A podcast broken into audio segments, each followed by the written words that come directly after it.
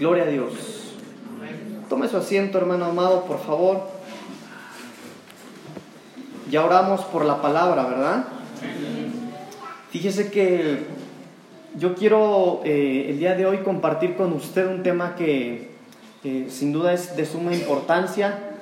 Eh, fíjese que la Biblia nos enseña muchas cosas, pero eh, hoy es día de Santa Cena y yo quiero hablarle de eso. Hace un tiempo le hablé de Santa Cena, ¿verdad? ¿Algunos se acuerdan? Cuando me tocó predicar y les, compartí de la Santa Cena.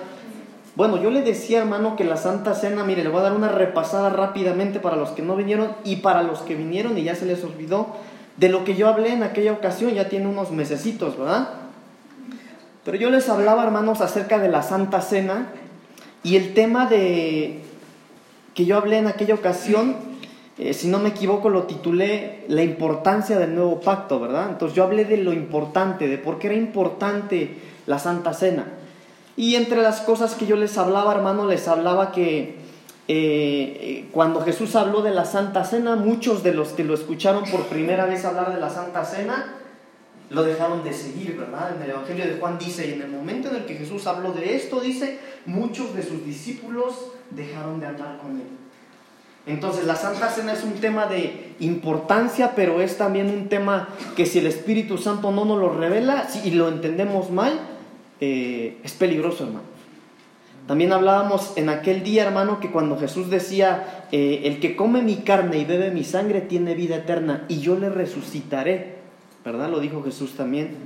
Hablamos en aquella ocasión también eh, que la Santa Cena es peligrosa porque eh, si tú la tomas, hermano, si tú participas de la Santa Cena en pecado, lejos de edificarte o de hacerte bien, te hace mal.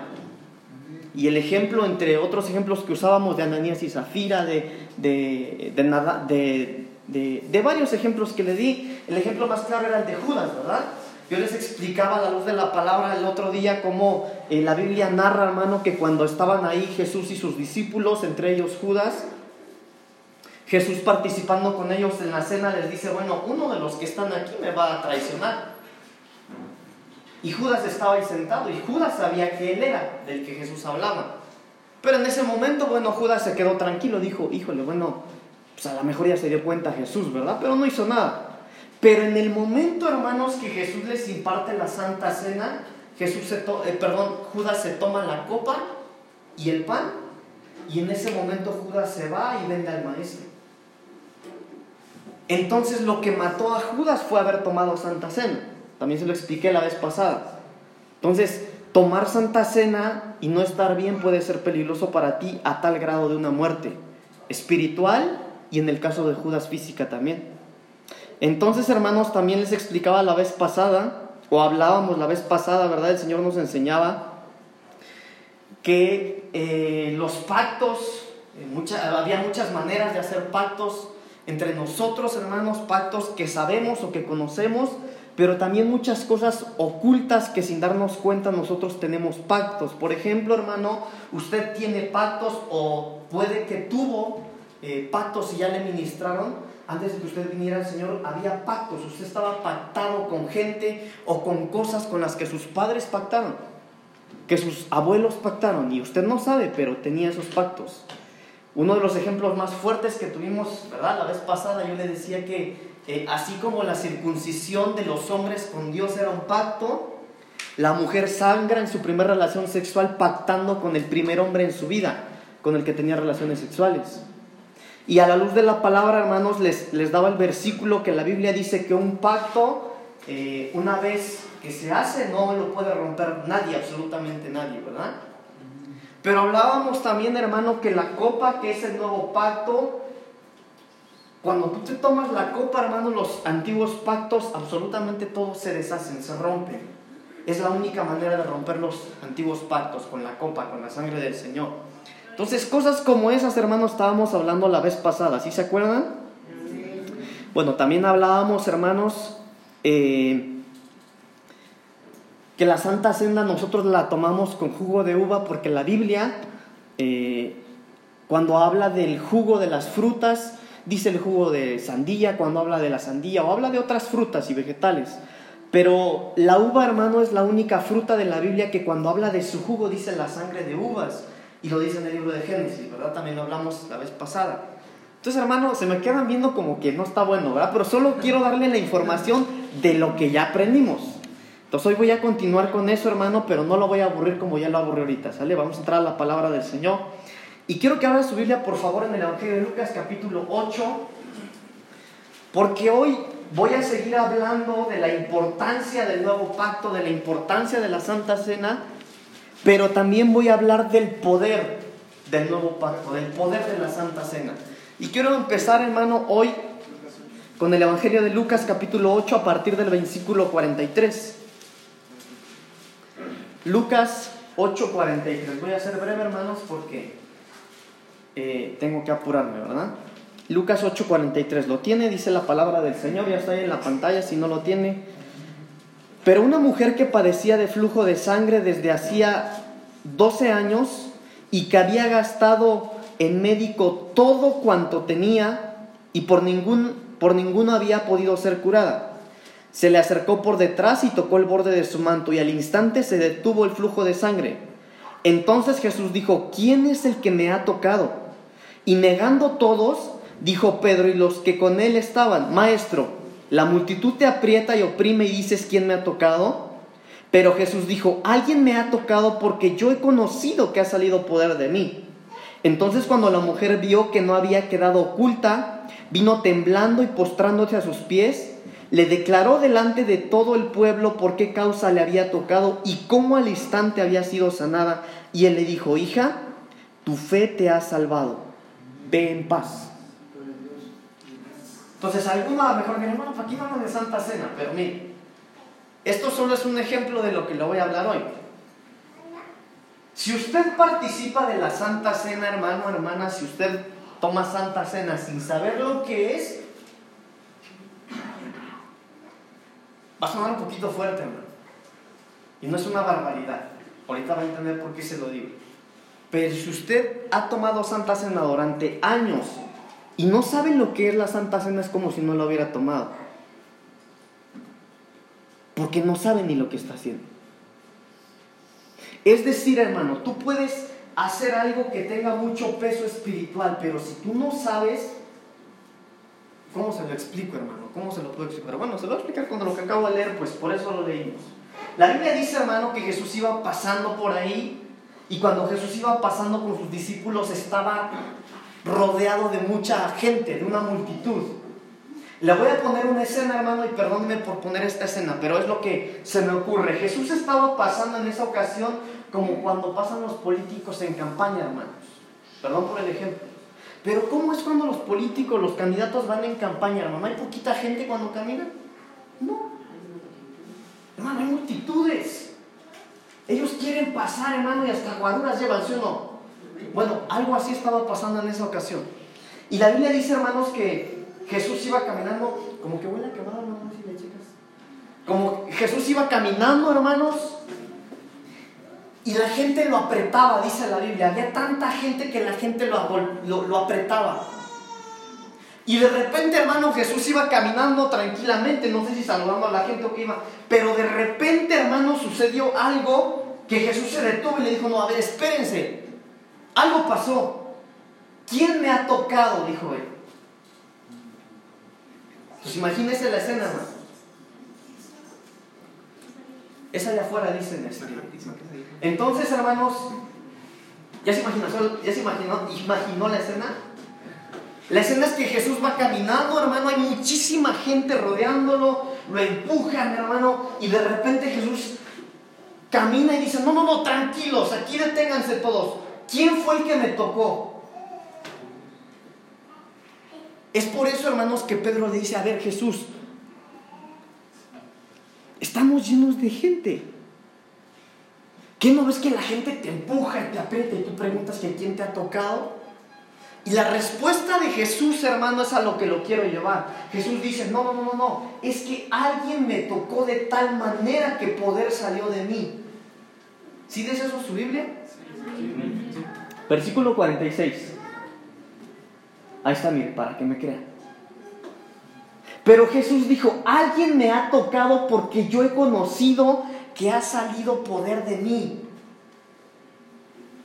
Entonces, vea esto, hermano, que yo a lo que lo quiero llevar. Jesús iba caminando, hermano, y mucha gente podía tocarlo. Mucha gente lo tocaba. Pero alguien, hermano amado, lo tocó con tal convicción de que algo sucedería, que cuando tocó el borde de su manto salió poder de él. ¿Hasta ahí me sigue? Entonces, hermano, ¿quién lo, quién lo tocó? Una mujer que llevaba 12 años enferma. Y lo que tal vez usted no sabía, hermano, es que como ella estaba, tenía un flujo de sangre, en, en, la ley antigua ella no podía mezclarse con las personas, porque era un delito de muerte. Es decir, si alguien se hubiera dado cuenta que ella se acercó a la multitud, ella era inmunda, le dice, dice la Biblia. Si alguien se hubiera dado cuenta que ella se estaba acercando a la multitud y que ella era inmunda, lo hubieran matado a pedradas. Entonces, para empezar, hermano, solo para empezar, esta mujer cuando tomó la decisión dijo, bueno, o más riesgo, eh, mire, el riesgo que ella corrió era un riesgo de muerte. Ella estaba arriesgándose a muerte, hermano. Pero fue tanta su convicción, hermano, que cuando ella tocó el borde del manto, ella sabía lo que iba a pasar. Entonces, hermanos amados, si tú tomas la Santa Cena sin saber los beneficios que te van a traer, puedes aventarte años y no recibir ningún beneficio. ¿Por qué? Porque no sabes ni lo que estás haciendo. Por eso es que tanta gente tocaba a Jesús en muchísimos lugares. Hermano, la mujer solo le tocó el manto. La otra mujer le lavó los pies. Pero ella lo tocó con convicción. Ella sabía lo que iba a hacer. Ella tenía la convicción, hermanos, de que si tan solo tocaba el borde del manto del maestro, la consecuencia de eso le iba a traer algo. Entonces tenía una convicción. Y con esa convicción se atrevió, se arriesgó y recibió lo que esperaba. Gloria a Dios. Por eso tú necesitas saber qué es la Santa Cena. Porque si no sabes los beneficios de la Santa Cena, a lo mejor no nos hemos hablado de las responsabilidades, ¿verdad? Porque todos sabemos, hermano, y nuestro pastor nos los lee cada mes acá. Por tanto, examines uno a sí mismo, ¿verdad? Y ya que te examines, entonces participas del pan y... Pero si no nos han enseñado, no nos han hablado de los beneficios, por eso no los recibimos. Pero bendito Dios que hoy vamos a hablar de eso, ¿verdad? Entonces, esto solo fue un ejemplo. Pero dentro de este ejemplo, hermano, me llama la atención que Jesús dijo, es que alguien me ha tocado de tal manera que yo sentí que poder salió de mí. Eso dice la Reina Valera. Pero cuando yo estudié esta frase, hermano, que poder salió de mí, en el griego original no dice poder salió de mí. En el original dice porque por dentro yo me encendí. Es decir, cuando Pedro le dice, Señor, pero ¿cómo se te ocurre preguntar que quién te ha tocado si todos hasta nos están apretando? Dijo, no, no, no, es que alguien me tocó de tal manera que cuando me tocó por dentro yo me encendí. ¿A qué lo quiero llevar con esto, hermanos? Esto no tiene nada que ver con la Santa Cena, pero se lo voy a explicar para que usted aproveche la bendición. A veces, hermanos amados, está acá la predicación o, la administración, pero se da mucho. Se da mucho, hermano, que cuando estamos en el fluir de la, ya sea de la administración de la alabanza o la administración de la predicación, el Espíritu Santo está acá y estamos ministrando a la gente, hermano. Y, y ese es el momento en el que tú tienes que pasar al altar y ministrarte. Y a veces el pastor o el que predica hace un llamado y nadie pasa, hermano. Pero acaba el culto y ya que acaba el culto, dices, pastor, ¿puedo hablar con usted? Dígame, hermano, dígame, hermano, quería ver si puede orar por mí. No es malo, hermano, ¿sale? No me malentiendan, no es malo. Pero el fluir ya pasó. Por eso cuando hay una administración acá, hermano, es como tú te tienes que ministrar. Gloria a Dios. Entonces, mire, hermano, yo le estoy diciendo eso, le repito, para que aprovechemos la bendición. Porque es decir, Jesús, hermano, cuando dice por dentro me encendí, es que, que en el momento, hermano, algo estaba pasando. Entonces, cuando Jesús en el original dice me encendí, eso quiere decir que antes, minutos antes, él estaba apagado. Por eso cuando el del fluir de Dios está en el altar es cuando tú te tienes que meter. No después. Hermano, no es que el pastor o los que oramos por ti no te querramos ministrar después que acabe el culto, hermano. Lo podemos hacer. Pero ya no va a ser lo mismo. Entonces, se lo dejo como consejo. Pero estamos hablando de la Santa Cena, ¿verdad? Entonces, hermanos amados, la Santa Cena, hermano, es una herramienta de libertad y es una administración del alma. Pero la realidad, hermano, es que no todos pueden participar de la Santa Cena. No todos pueden. ¿Sabe que hay iglesias que le ministran la Santa Cena a cualquiera que entre a su iglesia? Y eso es incorrecto. La Biblia no, dice que no. Pero ¿dónde empezó la Santa Cena, hermano? Rápidamente, vámonos al libro de Éxodo capítulo 12, versículos 3 al 14. Éxodo 12, 3 al 14. Está un poquito larga la, la lectura, ¿verdad? Bueno, mire, no, no voy a leer todos los versículos, yo le digo cuál voy a leer. Mire lo que dice el versículo 3. ¿Lo tiene? Si no, está en la pantalla. Hablada toda la congregación de Israel diciendo, en el 10 de este mes, tómese cada uno un cordero según las familias de los padres, un cordero para familia. Mas si la familia fuera tan pequeña que no baste para comer el cordero, entonces él y su vecino inmediato a su casa tomarán uno según el número de las personas, conforme al comer de cada hombre haréis la cuenta sobre el cordero. Hasta ahí, hermano. Aquí está hablando de la fiesta de la Pascua. ¿Qué se iban a comer? Cordero. Hasta ahí me sigue, ¿verdad? Vámonos hasta el versículo 7. Y tomarán de la sangre, ¿de la sangre de qué? Del cordero. Y la pondrán en los dos postes y el dintel de las casas en que lo han de comer Vámonos de ahí, hermanos amados. Bueno, seguimos leyendo el 8. Y aquella noche comerán la carne asada al fuego y panes sin levadura como hierbas amargas lo comerán. Ninguna cosa comeréis de él cruda ni cocida. Bueno, mire, vámonos al versículo 12. 11 hermanos. Y lo comeréis así, ceñidos vuestros lomos, vuestro calzado en vuestros pies y vuestro bordón en vuestra mano.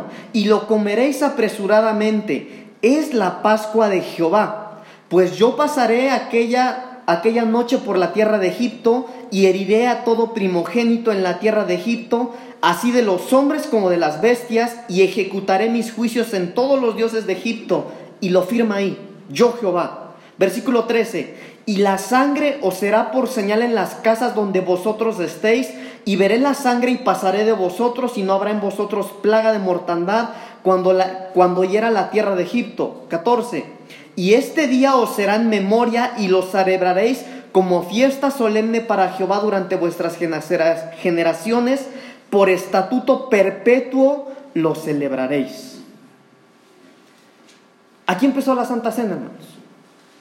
Entonces, la Santa Cena nosotros la celebramos por el sacrificio de Jesús, ¿verdad? Pero aquí está la Santa Cena representada en el Antiguo Testamento. Dios le habló a su siervo y le dijo, bueno, en la fiesta de la Pascua, ustedes tienen que comer a un cordero, se tienen que comer al cordero. Y Juan el Bautista, hermano, cuando les presentó a Jesús ahí en el río, les dijo, he aquí el cordero, ¿verdad? Que quita el pecado del mundo. Entonces, pero fíjese lo que había en el Antiguo Testamento, se comían al cordero y ¿qué hacían con la sangre? Marcaban las puertas y dice la Biblia, hermano, en lo que acabamos de leer, tengo que ir rápido porque si no, no me da tiempo. Lo, lo, dice la Biblia que para qué marcaban las puertas, hermano. Para que no hubiera muerte. Para que no hubiera mortandad. Y dice la Biblia, hermano, que cuando llegaba, llegaba el destructor, el espíritu de la muerte, veía la marca en las puertas, ¿verdad? Y cuando veía la marca de la sangre en las puertas, no tenía acceso, no podía entrar. Entonces esto era en el Antiguo Testamento. Ahí empezó la Santa Cena. Entonces se le llamaba la fiesta de la Pascua, donde se comían al cordero y marcaban con sangre de cordero las puertas de la gente de Dios para que el enemigo no pudiera entrar. Pero hermanos amados, en el, en el Nuevo Testamento pasa a ser la Santa Cena. Vamos rápidamente a Primera de Corintios capítulo 5 versículo 7. ¿Quién escribió Corintios, hermanos? Mi tocayo, ¿verdad? El perito arquitecto de la iglesia. Primera de Corintios capítulo 5 versículo 7. Y miren lo que nos dejó escrito acá el perito arquitecto de la iglesia. Limpiaos pues de la vieja levadura, para que seáis nueva masa, sin levadura como sois. Escuche, porque nuestra Pascua que es Cristo ya fue sacrificada por nosotros. Entonces, la Pascua, hermano, ahora ¿quién es? Cristo. Por eso es que la Santa Cena, hermano, que la hacemos por Jesucristo es la fiesta de la Pascua. Pero miren lo interesante, hermano. Esto no cambia así nada más porque sí. El momento en el que esto ocurrió, el cambio de la Pascua a la Santa Cena, hermano, está en el Evangelio de Lucas capítulo 22, a partir del versículo 14. Ese es el momento, hermano, en donde Jesucristo mismo cambia la fiesta de la Pascua por la Santa Cena. Evangelio de Lucas capítulo 22, del 14 al 19. Ahí me dice, ahí nos detenemos un poquito, hermano, porque necesitamos estudiar bien esto. Dice la palabra del Señor.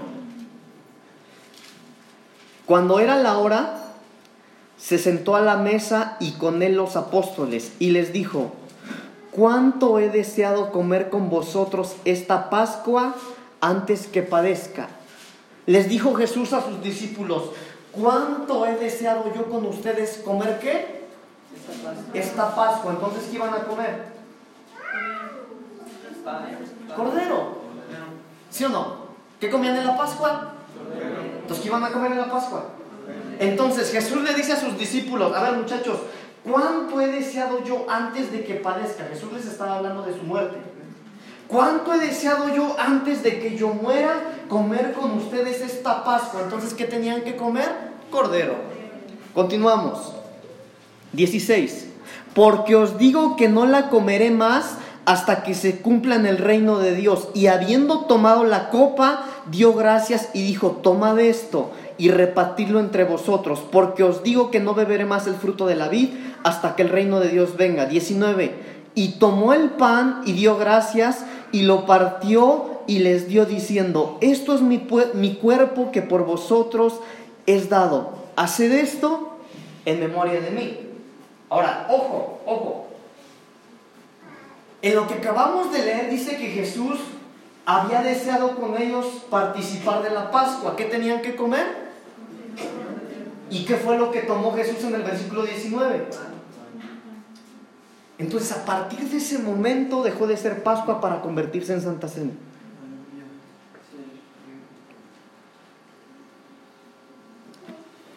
Y en ese momento Él se convirtió en el Cordero para ser sacrificado por todos los que estamos aquí, hermanos.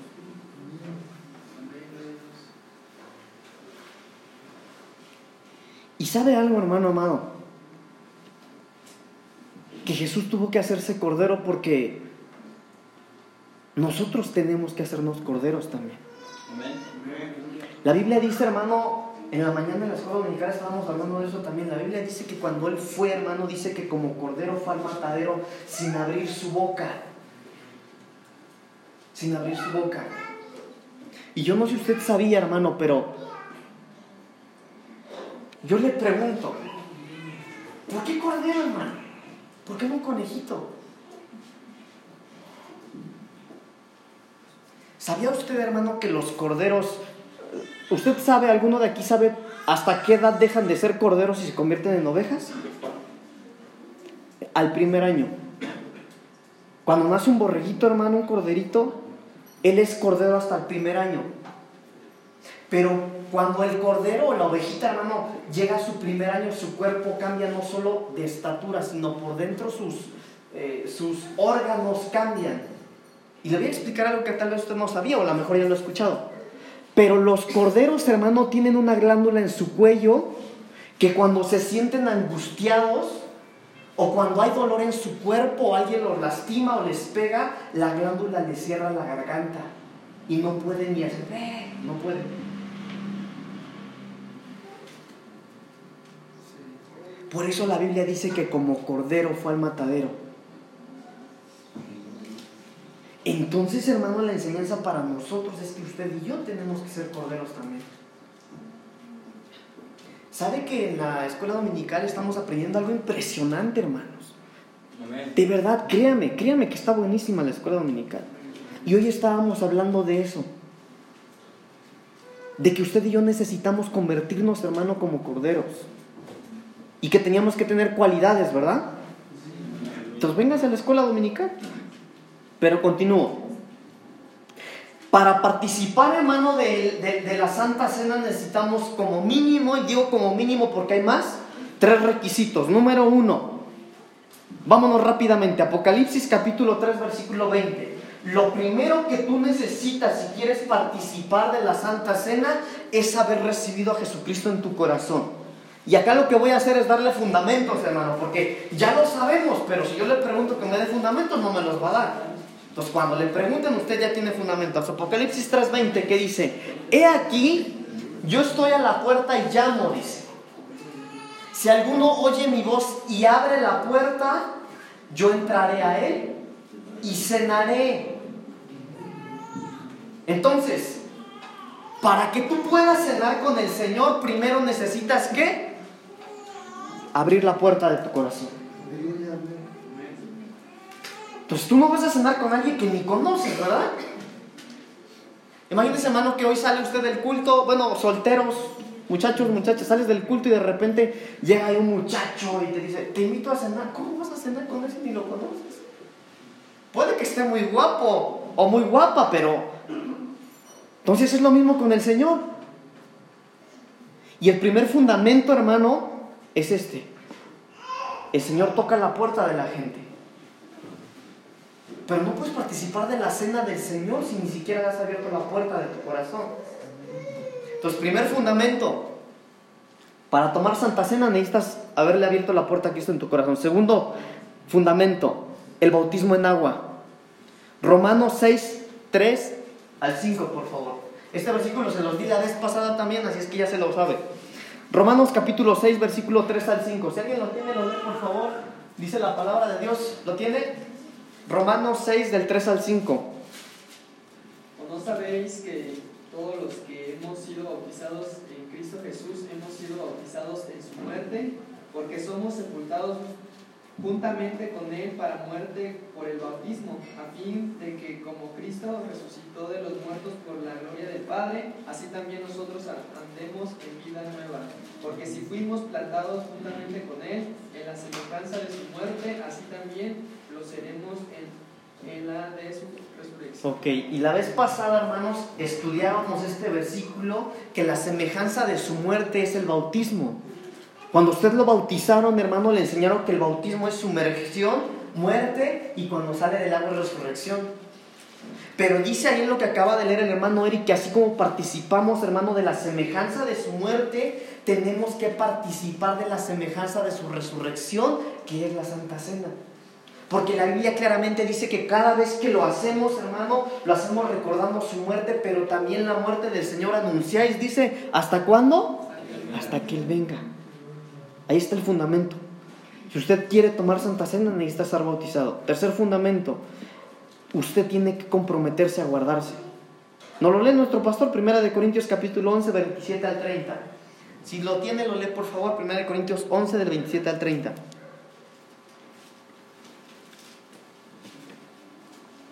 ¿Lo tiene? 27 al 30, sí, por favor. De manera que cualquiera que comiera este pan o bebiera esta copa del Señor indignamente será culpado del cuerpo y de la sangre del Señor. Por tanto, pruébese cada uno a sí mismo y coma así del pan y beba de la copa. Gracias. Entonces, mira, hermano, hermano, este tercer requisito podría decirle yo que es el más importante.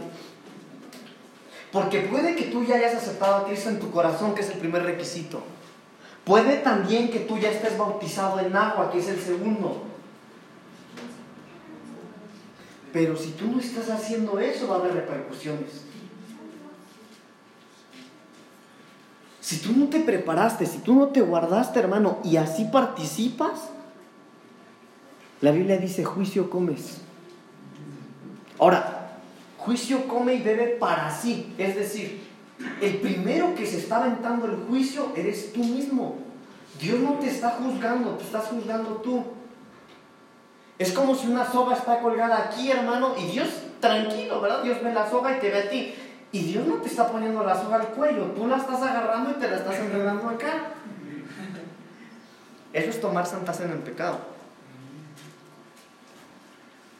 Qué ejemplos, ¿verdad? Pura revelación del Señor, hermanos. Entonces, hermano, tres eh, requisitos. Pero no solo, se, no solo hay requisitos para participar de la Santa Cena, también hay receptores, también hay actitudes con las cuales nosotros tenemos que participar y la primera es la fe. Tú necesitas fe cuando participas de la Santa Cena. Necesitas entendimiento. Porque si tú no entiendes, hermano, mejor no lo hagas. Necesitas el conocimiento de lo que estás haciendo. Hebreos capítulo 11, versículo 28, por favor. Hebreos 11, 28.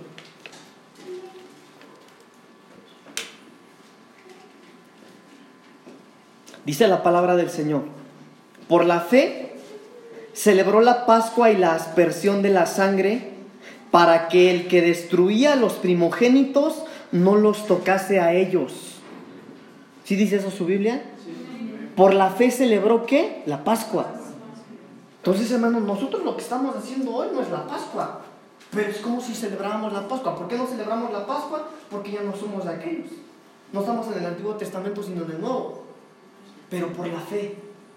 Entonces, hermano, usted, cuando usted el pastor le dé, usted tenga el pan, hermano, en, la palma de su mano, usted se está comiendo a Cristo, hermano. Y eso no es canibalismo. Pero usted tiene que tener fe, hermano, que tu carne... No me levante la mano, por favor. Pero ¿cuántos no vinieron hoy listos para tomar Santa Cena y están bautizados? Tú que estás bautizado y que hoy no vas a tomar o venías programado hoy para no tomar Santa Cena. Porque tu carne te ganó, el pecado, el mundo, o porque le has venido fallando al Señor y dices, bueno, va a seguir en las mismas. Ahora, mire, mire esto, hermano. A lo mejor no es que usted diga, bueno, no voy a, no quiero cambiar y voy a seguir en las mismas, por eso no participo. No, no, no sino que usted mejor prefiere no tomarla por temor a seguir en las mismas. Pero si tú tomas la Santa Cena con fe, hermano, tú vas a entender que cuando tú tienes el pan en tu mano, tú te estás comiendo al cordero. Y tu carne va a dejar ser tu carne para convertirse en la carne del cordero. Y eso a ti te va a fortalecer para no seguir haciendo lo que has venido haciendo. Por eso tú necesitas fe para participar de la Santa Cena. Tú necesitas fe, hermano, para que cuando levantes la copa, hermano, mire, no tiene vino, no tiene... Pero hermano, cuando tú tengas aquí en tu mano, hermano, el vasito con la sangre, hermano, es la sangre de Cristo. Te voy a leer un versículo que no lo tengo aquí, donde necesito buscar, pero para lo que le quiero explicar. No sé si el pastor se lo sabe, pero dice eh, bueno, mire. Vamos rápidamente, hermano, primera de Corintios capítulo 11, versículo 24 y 25. Primera de Corintios 11, 24 y 25. No sé si se pueden poner aquí los dos versículos. Ahí está. Mire, hermano, aquí. Déjeme tomar agua porque me estoy quedando ronco y apenas voy empezando. Mire. La Biblia dice, y habiendo dado gracias, lo partió. ¿Qué partió, hermano? Partió el pan y dijo, tomad, comed, esto es mi cuerpo. Entonces, hermano, cuando tú agarras el pan en tu mano, ¿qué te estás comiendo según ese versículo? El cuerpo del Señor. Ahora, la Biblia dice, hermanos, que cuando Jesús vino a la tierra, dicen romanos, porque no tenemos un sumo sacerdote que no nos entienda, sino uno que en todo fue tentado, mas sin pecado, dicen romanos. Entonces la Biblia dice que cuando Jesús vino acá, hermano, su cuerpo no tenía más que lo que tiene el tuyo. También fue carne, también tenía sangre, cuerpo, carne. Entonces, explicándole esto, cuando tú te comes el cuerpo del Señor, ¿qué te comes? La carne. Entonces, si tu carne, hermano, mire, si usted se ve en el espejo y dice, bueno, yo no soy tan santo para participar de la Santa Cena. Mire, imagínese un espejo, yo no soy tan santo hoy para que yo participe ahí del pan y del vino. Yo, mi carne este mes pecó, me caí, pensé que si tomaba Santa Cena el mes pasado no lo iba a hacer, lo volví a hacer. Mi carne no me ayudó. Por eso es que tú tienes que agarrar el pan con fe y comerte al cordero. Porque si tú te comes al cordero, hermano, vas a estarte, vas a empezar a agarrar identidad de cordero. Pero tú no vas a poder ser cordero si ni siquiera hay nada de cordero dentro de ti. ¿Me está entendiendo? Amén. Siguiente versículo. Asimismo tomó también la copa después de haber cenado diciendo, esta es la copa del nuevo pacto en mi sangre. Mire. Hebreos 8:13. No lo busques, hermana, por favor. no lo busques. Búsquenlo ustedes, por favor, hermano. Alguien que lo lea, por favor. Hebreos 8:13.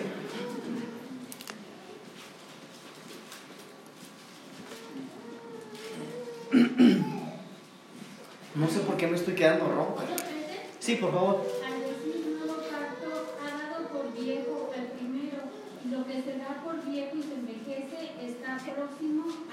Gracias, hermano. ¿Sí lo escuchó, hermano? ¿Hermano? Al decir nuevo pacto, ha dado por viejo el primero. Es decir, cuando la Biblia habla de la copa del nuevo pacto, escuche esto, es nuevo pacto, quedan abolidos todos los pactos viejos.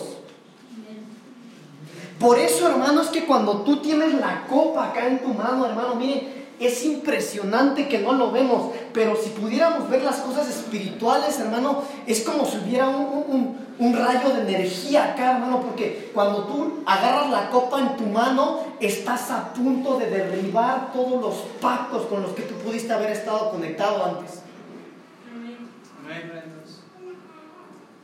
No sé si alguien está entendiendo lo que le estoy diciendo. Pero la Biblia dice, hermano, en lo que acaba de leer la hermana Vianney, al decir nuevo pacto ha dado por viejo el primero, y lo que se da por viejo y se envejece está próximo a desaparecer. Pregunta, ¿ya desapareció?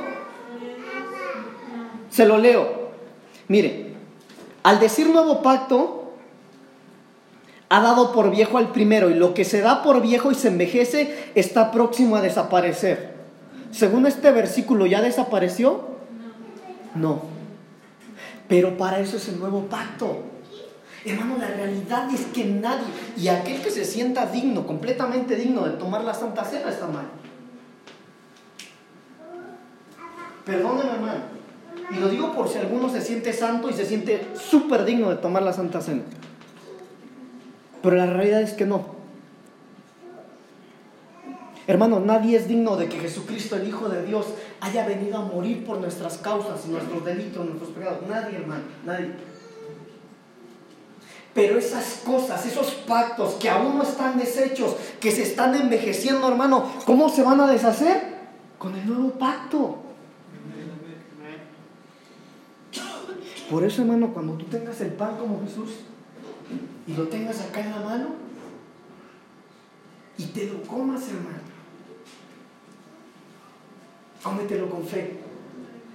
De que no importa cómo haya sido todo este mes, en el momento en el que el pan cae en tu estómago, hermano, el cordero va a empezar a hacer una revolución en ti. Y si lo tomas con fe, hermano, el beneficio del pan es que si tu carne te dominaba, ah, partir de la Santa Cena ya no va a ser tu carne, va a ser el cordero dentro de ti. Aleluya. Entonces, hermano, hermano Pablito, pero muchas cosas, hermano, que me, me cuestan. Sí, antiguos pactos. Pero cuando tengas la copa en tu mano, tómala con fe. Al decir nuevo pacto, dice, es que los pactos pasados quedan abolidos, viejos, a punto de desaparecer. Pero hermano Pablito, yo todavía veo que me cuesta, claro, porque están a punto de desaparecer, no han desaparecido. Pero si tú agarras la copa con fe y te la tomas, hermano, la sangre de Cristo te va a dar la libertad. Gloria al Rey. Aleluya. Bendito Dios, ¿verdad? Ya vamos a saber lo que es la Santa Cena, hermanos. Entonces, hermanos, si no he gritado tanto para que se me cierre la garganta. Continuamos, hermanos. Ya le leí Hebreos 11:28, ¿verdad? Por la fe celebró la Pascua y la aspersión de la sangre para que el que destruía a los primogénitos no los tocase. Ahora, pero mire lo siguiente, hermano. Apocalipsis 3:20, lo leímos hace ratito, se lo sabe de memoria. Dice, he aquí yo estoy en la puerta y llamo. Toca la puerta, ¿verdad? Si alguno abre la puerta, entonces yo entraré a él. Cenaré con él y él conmigo. Pero mire lo que hay en este versículo. ¿Cuántos ya aceptaron a Cristo en su corazón? Entonces usted ya cumplió el primer requisito para participar de la Santa Cena. Pero aún no puede. Necesita ser bautizado y después guardarse. Pero mire lo que hay en este versículo. Entonces, le abres la puerta al Señor y lo primero que sucede, no está Apocalipsis, ¿verdad? Lo primero que sucede es lo siguiente. Abres la puerta, aceptas a Cristo y dice, yo cenaré con Él. ¿Es la primera expresión que dice ahí?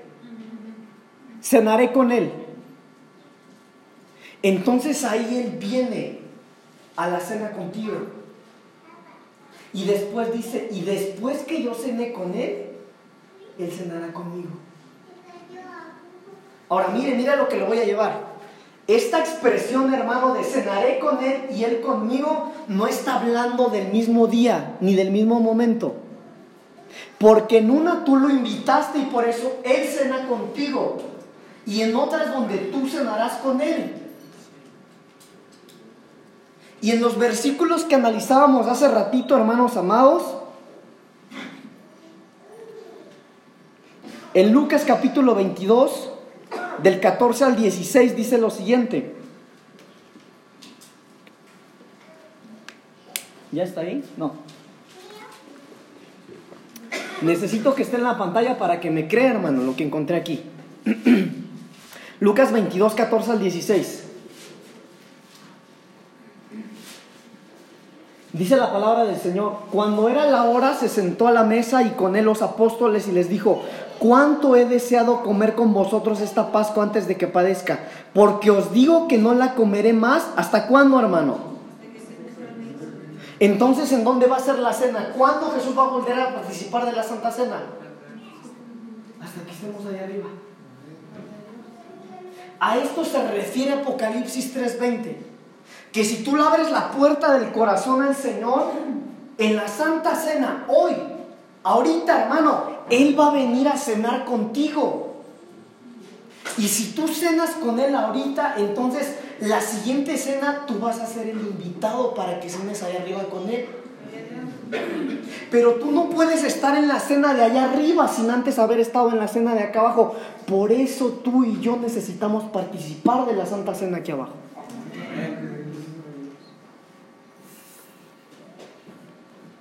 Entonces, hermanos amados, necesitamos participar. La Pascua se comían al cordero, ¿verdad? Y ponían en las puertas de las casas, marcaban ahí los cuadros con sangre de cordero. ¿Para qué? Para que cuando pasara el enemigo dijera, ah, no, aquí no puedo entrar. Está marcada con la sangre del cordero.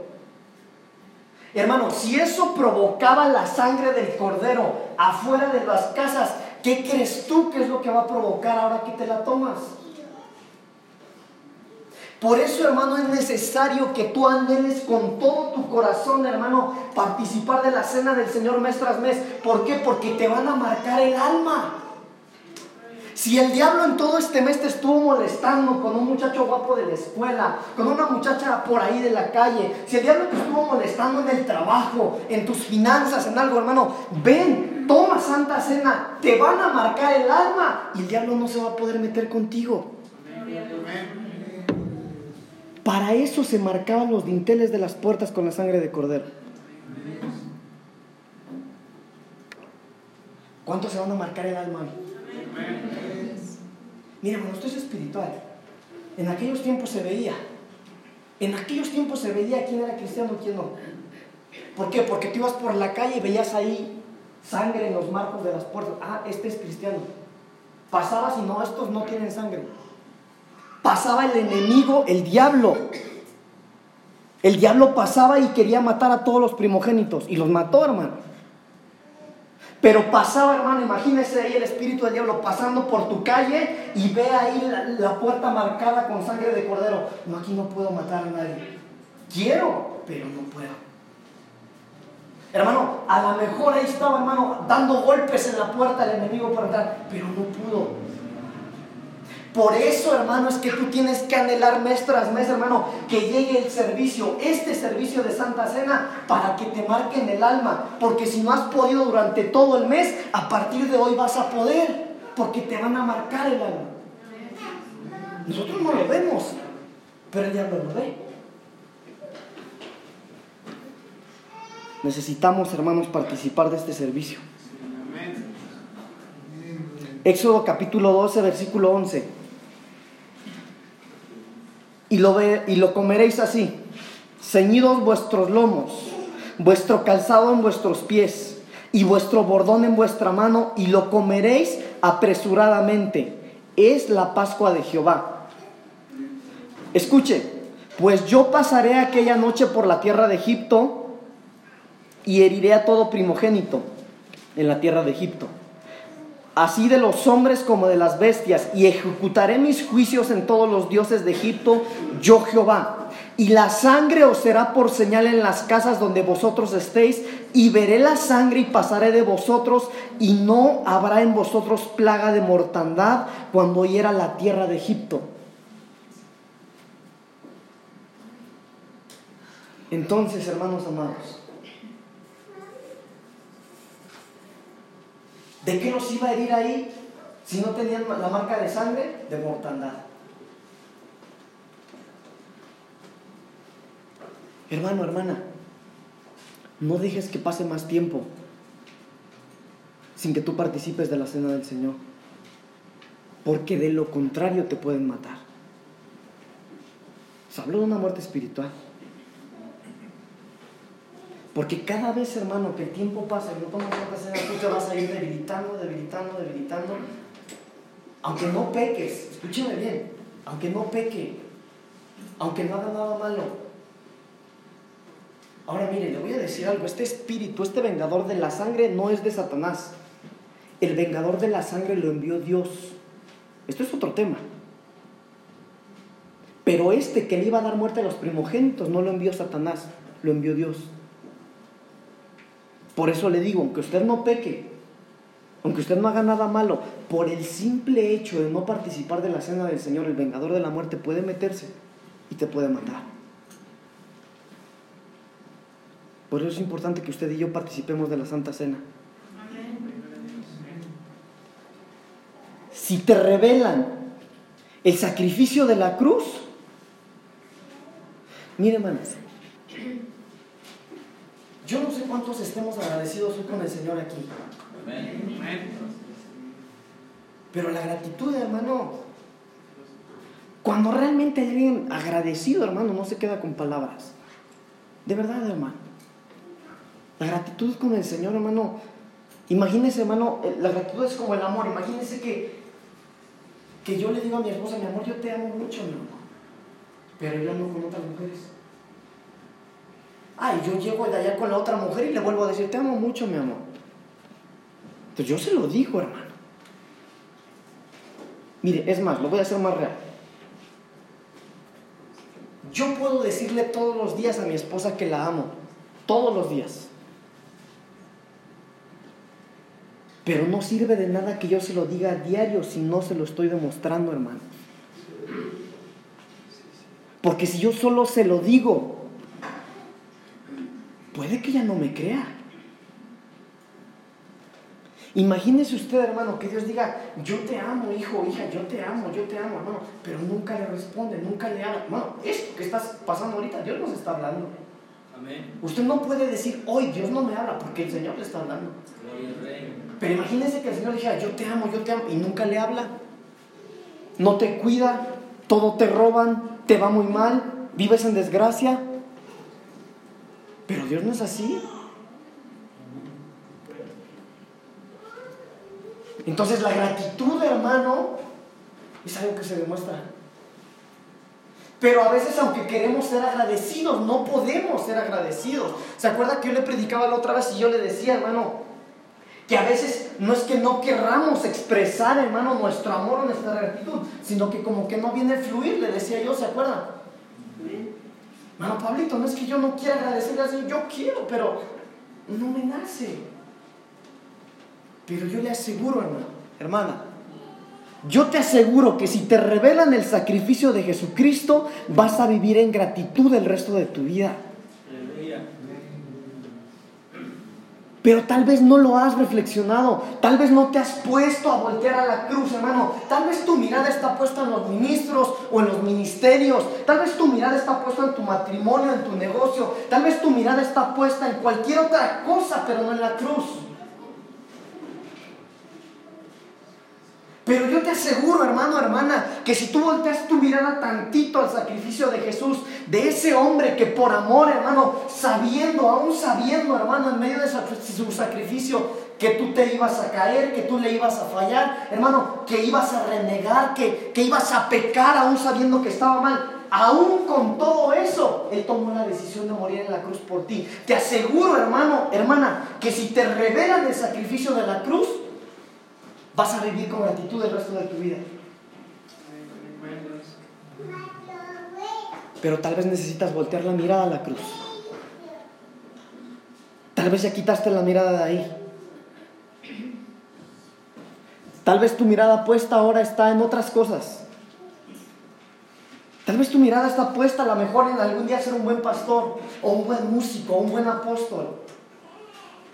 Pero no está en la cruz. Tal vez tu mirada está puesta, hermano amado, no en cosas malas, sino en cosas buenas. En una empresa, en un negocio, en tus finanzas. Pero no está en la cruz. Pero hoy tenemos que voltear a ver al Cordero. Y tenemos hoy, hermano, el gran privilegio de venir y sentarnos a la mesa delante de Él. Tomar el pan comernos al cordero. Y cuando tengas la copa, hermano, de sangre de Cristo en tu mano, tómala con fe. Mire, hermano, yo sé que esto no se lo enseñan a usted porque es algo que no es básico. Pero así como se nos ha enseñado, hermano, que el bautismo en agua es muerte y resurrección, le quiero decir que esa es la primera administración que recibió su alma, es la primera. Y la segunda administración del alma es la Santa Cena. Entonces ven hoy a que se te ministre el alma.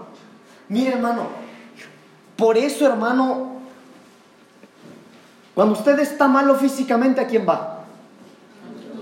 Eso no es malo, ¿eh? Porque el doctor trata con el cuerpo físico. Bueno, el- nosotros estamos compuestos por tres, ¿verdad? Usted que es teólogo se la sabe. ¿Cuáles son? Cuerpo, alma. Ok, ¿el cuerpo quién lo trata, dijimos? ¿Eh? El doctor. Su cuerpo. ¿Y el alma? Dios. ¿Seguro? Sí, el alma la trata Dios, pero también la tratan los psicólogos, la tratan los magos, la tratan los que practican yoga. porque en el alma están todos tus sentimientos. Por eso le digo yo, hermano, usted tiene que tener cuidado. No porque alguien se pare acá, hermano, y le saque lágrimas, quiere decir que sea de Dios. No, hermano. Los psicólogos sacan más lágrimas que cuando peleas con la novia. No porque se sienta bonito quiere decir que es de Dios. No, hermano. Ahí te están trabajando el alma. Pero la Santa Cena es la administración que usted y yo necesitamos en el alma también.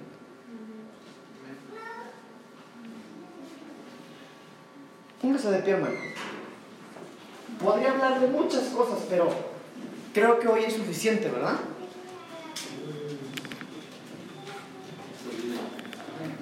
¿Qué le parece si nos acercamos?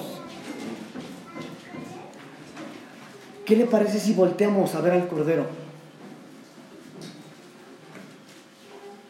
¿Sabe? La administración de hoy no la voy a hacer yo ahorita. La administración de hoy es en la Santa Cena.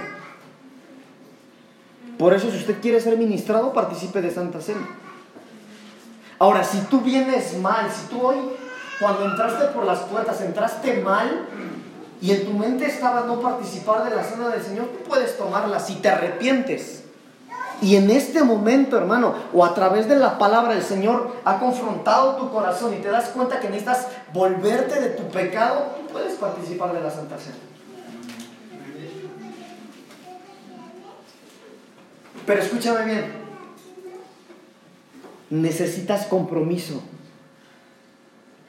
Porque si tú participas del pan y de la sangre de Cristo, y saliendo de aquí quieres seguir haciendo lo mismo, entonces ten cuidado.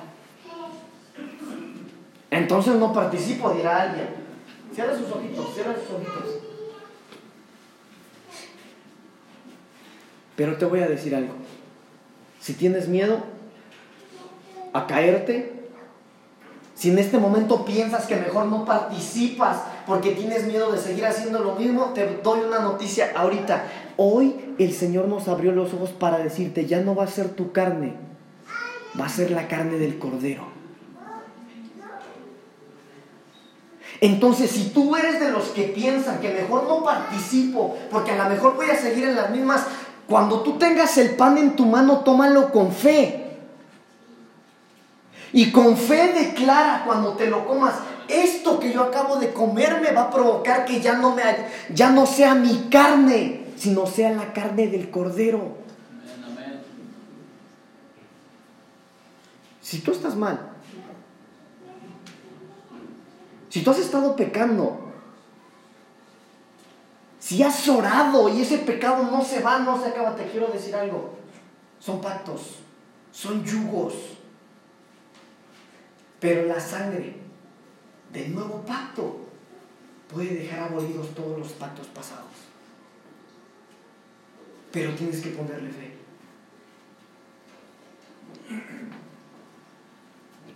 Así como estamos, hermano, vamos a ser sinceros con el Señor. Vamos a orar. Vamos a orar. Primero vamos a orar pidiéndole perdón al Señor. Con fe. Y después que le pidamos perdón al Señor, vamos a voltear a ver al Cordero. Y Él se nos va a revelar. Yo voy a empezar a orar. Tú no ores si no quieres todavía. Yo voy a empezar a orar. Y en el transcurso de mi oración, hermano, cuando tú sientas que es preciso, empiezas a orar, pidiendo perdón y poniéndote a cuentas con el Señor. Y cuando yo te dé la indicación, entonces vamos a voltear a ver al Cordero. Ya no vas a pedir. Ya no vas a pedir. Ahora lo vas a voltear a mirar. Y vas a contemplar su hermosura y su santidad que a pesar de que hayas estado mal, Él no va a estar con un látigo para castigarte. Papito lindo, en esta tarde yo he hablado tu palabra, Señor. Señor, yo he hablado de ti, Señor.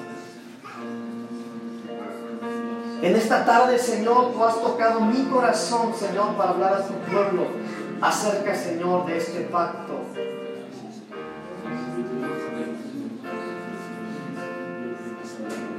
Señor, en esta tarde quiero pedirte perdón, Señor.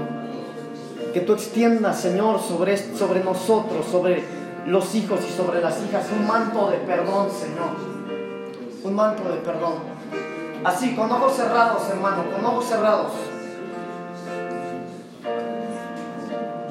Pídele perdón al Señor si necesitas hacerlo. Señor, extiende sobre tu iglesia, Señor, en esta tarde un manto de perdón, Señor. Señor, hoy hemos aprendido y entendido, Señor, que necesitamos acercarnos a la mesa, Señor, perdonados, restaurados. Señor, no queremos pasar desapercibidos, Señor. Queremos acercarnos a la mesa, Señor, con la convicción que esa mujer se acercó, Señor, a tocar el borde de tu manto. Quiero, Señor, queremos acercarnos con tal convicción en esta tarde, Señor, que poder pueda salir de ti, oh Dios.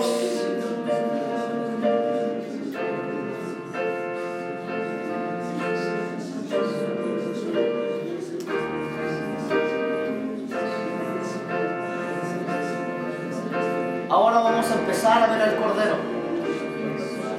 Ya no mires tu pecado. Ahora ya no mires lo malo que eres. Ahora ya no pienses, ya no pidas por las cosas malas que has hecho. Ahora vamos a ver al Cordero. Espíritu Santo, yo te pido en el nombre de Jesús que nos permitas verte, Señor.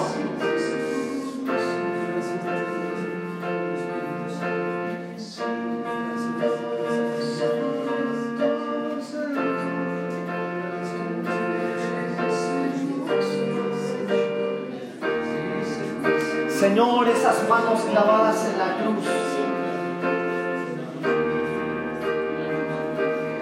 Oh, papito, esas manos que sanaron. Sabes, el Señor no te está esperando con un látigo hoy. Él no te está esperando con un látigo para castigarte. Él tiene sus brazos abiertos. Porque Él te ve como su niña. Él te ve como su niño.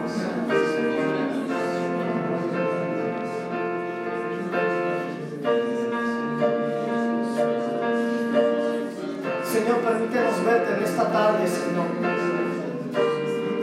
Revélate a nosotros, Señor, en esta tarde, por favor, en el nombre de Jesús. Señor, permítenos ver tus manos, Señor, clavadas en esa cruz.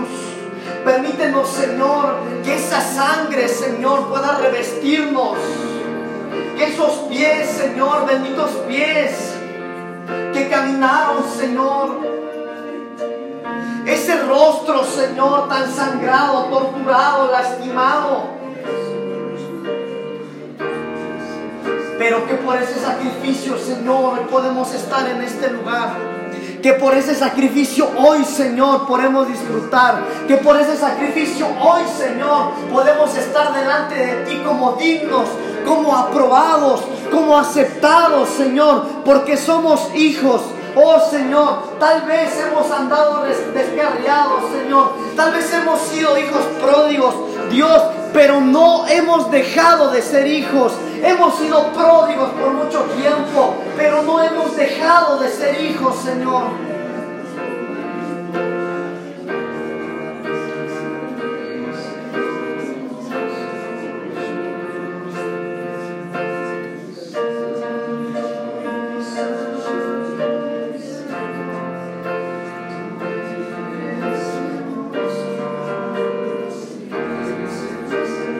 Te has sentido como hijo pródigo, quiero decirte algo hoy.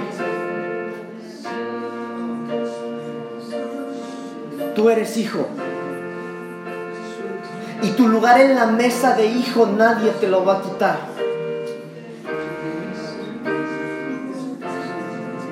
Como hijos cometemos muchos errores y a veces desobedecemos, pero nunca un padre va a quitar el alimento de la mesa para su hijo.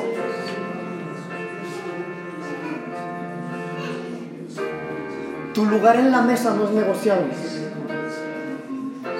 Tú eres hijo. Tú eres hija. Y cuando te sientes a la mesa, toma el pan y toma la copa con fe.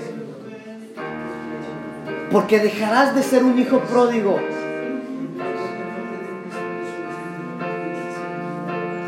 Padre, en el nombre de Jesús, que esta palabra, Señor, sea un rema en nuestros corazones.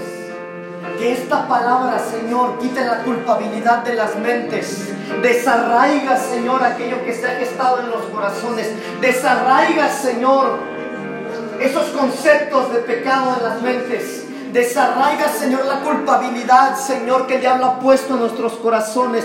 Que podamos, Señor, erguirnos como hijos dignos delante de ti, Señor. Porque nos estamos comiendo al Cordero. Porque estamos participando, Señor, de esa copa, Señor, del nuevo pacto. En el nombre de Jesús. En el nombre de Jesús. Amén. Amén.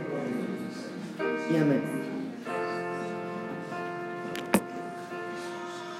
Quiero dejar este lugar, hermanos.